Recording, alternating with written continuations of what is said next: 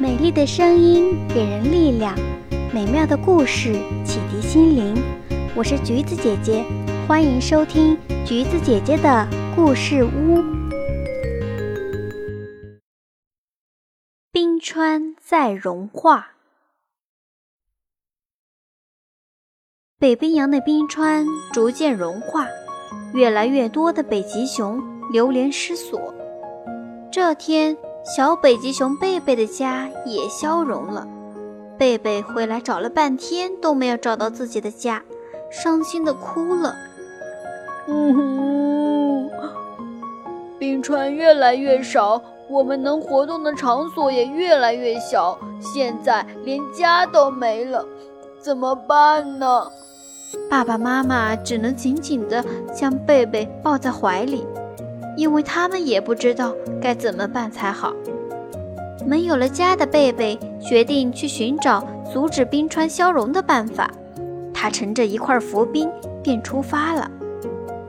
海水带着贝贝飘到了一个小小的孤岛上，岛上只有小螃蟹正在哭泣。小螃蟹，你怎么了？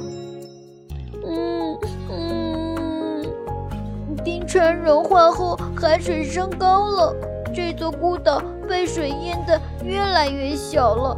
不久后就要被海水完全淹没了，我快要没有家了。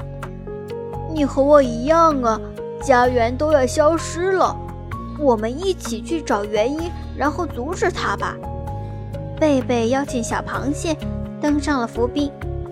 然后一起去更远的地方寻找原因。他们来到了海岸边，却发现岸边的人都提着行李箱，匆匆忙忙地走。咦，这是怎么回事呢？贝贝疑惑地挠挠头。这是因为冰川融化了，海岸线变高，淹没了海岸。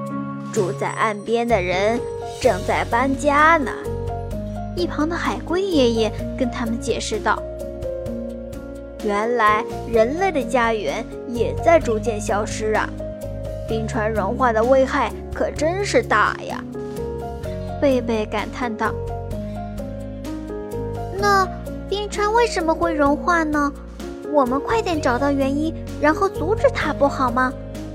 小螃蟹着急地问。冰川融化是因为温室效应，也就是人们过多的燃烧煤炭，大量的排放汽车尾气，甚至还乱砍乱伐森林，导致空气里的二氧化碳过多，全球气温升高，冰川才逐渐融化的。这都是人类活动造成的，我们。阻止不了啊！海龟爷爷伤心地说：“不，我们能阻止的。我们要告诉人类这些事情，号召他们一起来阻止温室效应。”贝贝握紧拳头，坚定地说：“小螃蟹也连连点头。”贝贝和小螃蟹决定分头行动。贝贝准备守在森林里。告诉大家不要乱砍滥伐。小螃蟹准备进入到城市内部，向人们宣传环保意识，告诉人们要节约用电，少开汽车。我们一定要找回自己的家园。贝贝和小螃蟹约定后，便各自行动了。科学小知识：温室效应。